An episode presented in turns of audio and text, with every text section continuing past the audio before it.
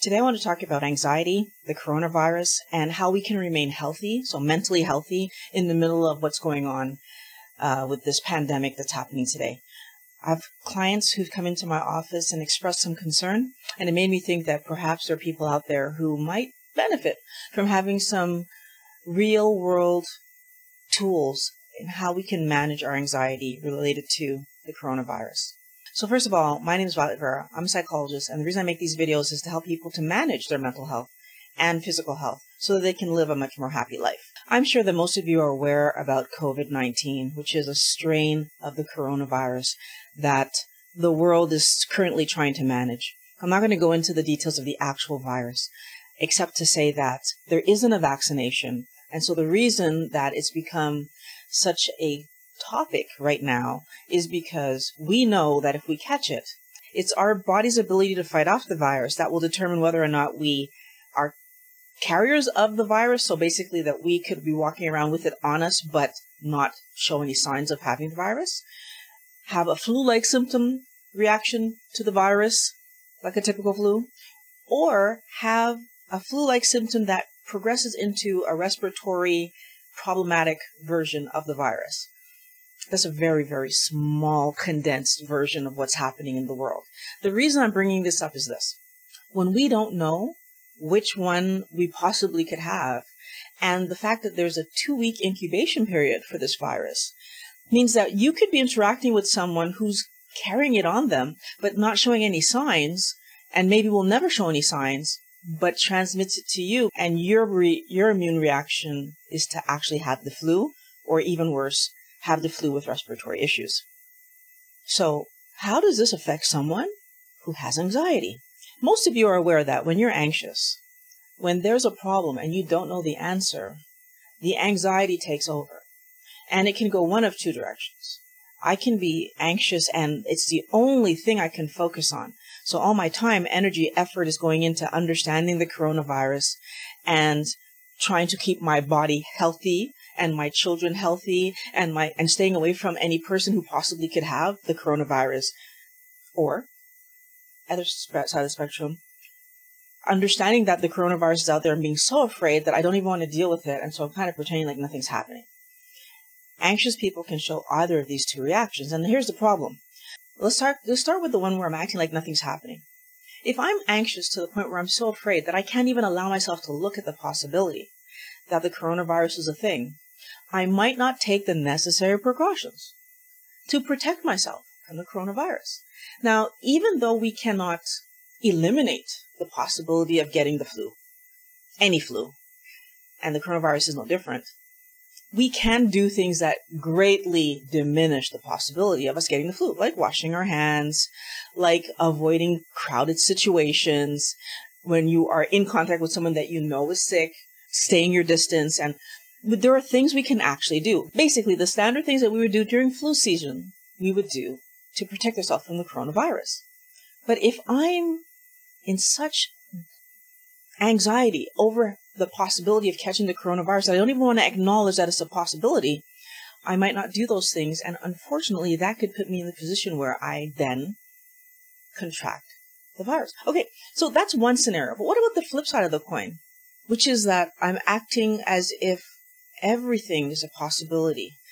I'm excessively focused on contracting the virus. I'm washing my hands to the point where maybe my hands are raw. I'm avoiding people. I'm stockpiling items in my home. So this other side of the anxiety related to the coronavirus is also very problematic because it's going to do a few things. First of all, it's going to separate me from people because I'm going to be um, separating myself and not wanting to be in contact with anyone for fear that I contract the virus. Now, that all by itself can be a problem. What if I am in a job that hasn't shut down and I actually need to go to work? What if I'm in a situation where I have people that I need to help and I'm not helping them because I'm afraid of catching the virus? Unfortunately, when we're um, in this situation and we're behaving in this anxious manner, we are not allowing ourselves to see that there are actually procedures that I can undertake to keep myself healthy and therefore minimize the possibility that I contract the coronavirus. Now, is minimize equivalent to guarantee? No. Unfortunately, though, we can't guarantee that we're not going to ever get sick. However, if I start living my life in a manner where I'm avoiding everything because I'm trying not to get sick, other problems arise. Okay, so one of the things that I noticed is this. Before Canada found their first instance of coronavirus, I already had people in my office afraid of the coronavirus.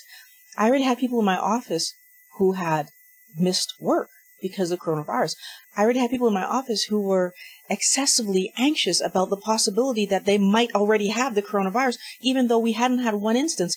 And by the way, the people that I'm, none of the people that I know so far, so none of my clients have reported being infected with the coronavirus, but that fear was reported by more than one person. Here's the issue. When we're anxious and we are catastrophizing about things that we are afraid are going to happen. And then if there's any evidence that that thing has actually happened, it reinforces my belief that it could happen to me, even though it might have happened in a different province, even though it might have happened in a different city. Because it happened, now all of a sudden I'm even more convinced that I could be next when there's no evidence, when I have no symptoms.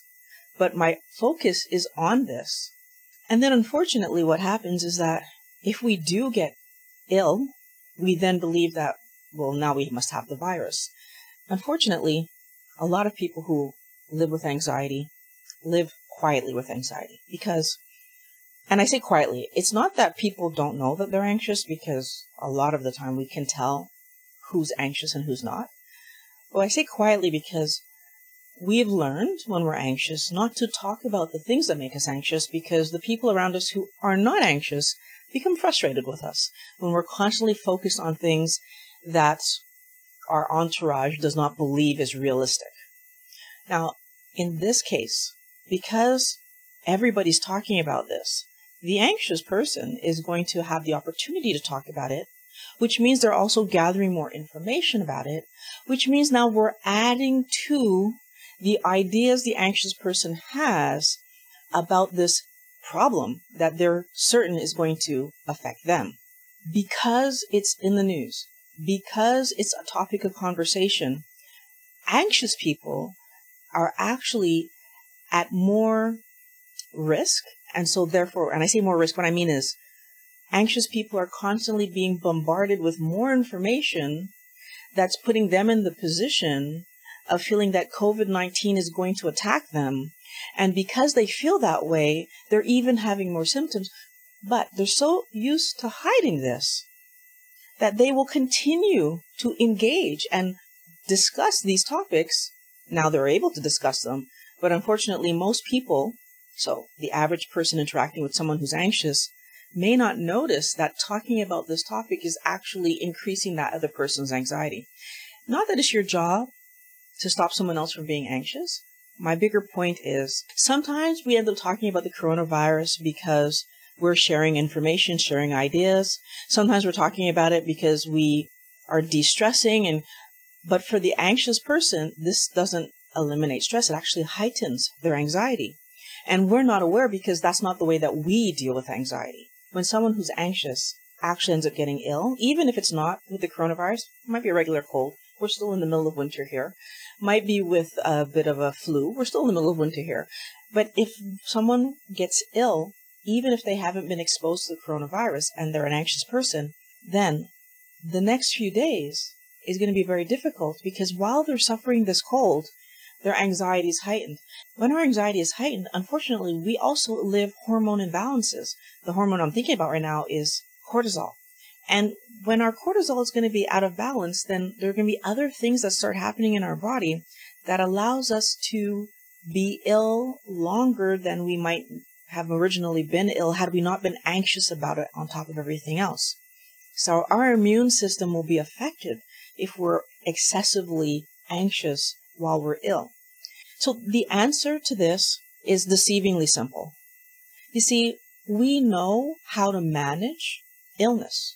And interestingly enough, the coronavirus for most people is a flu like situation. And so, what that actually means is that if by chance the average person gets the coronavirus, they will live a flu.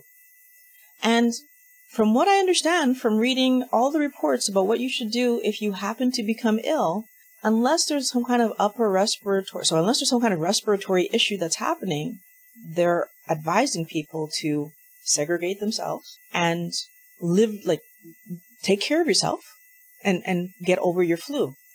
Now, it's the people that would have respiratory issues that would need to go to the doctor. And interestingly enough, even if you go to the doctor at the very beginning of having a cold or flu-like symptoms, because there's no vaccination, there isn't anything the doctor can do. So, in fact, if I have the flu or a cold and I go to the doctor's office and I sit around a bunch of other people and there's the possibility of the coronavirus now in there, my immune system's already compromised. So going to the doctor before knowing for sure that there's something off with your cold doesn't actually help you. Why am I saying this? I'm trying to help people to have a little perspective about what we're trying to accomplish. The point is, if you happen to get sick, take care of your illness, unless there's something more showing that this is more than a regular cold.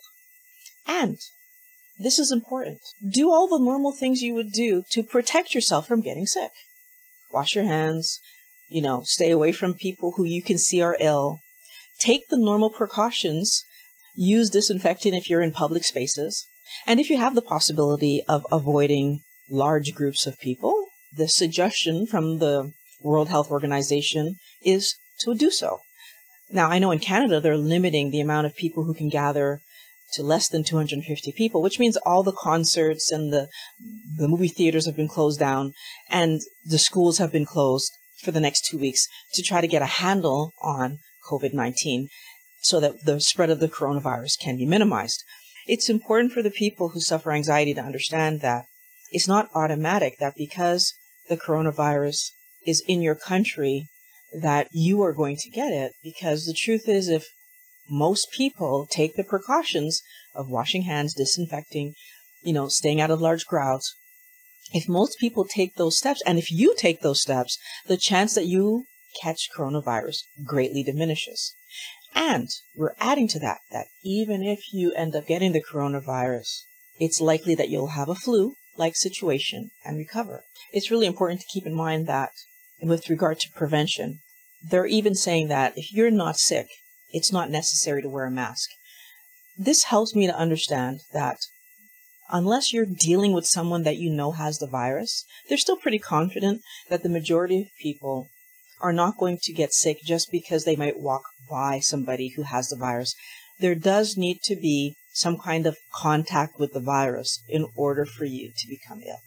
Take the normal necessary precautions. And for anxious people, again, I'm saying that understanding that it's the not knowing that's causing you to feel anxious, allow yourself to interact with the information that will help you to understand what to do to stay healthy.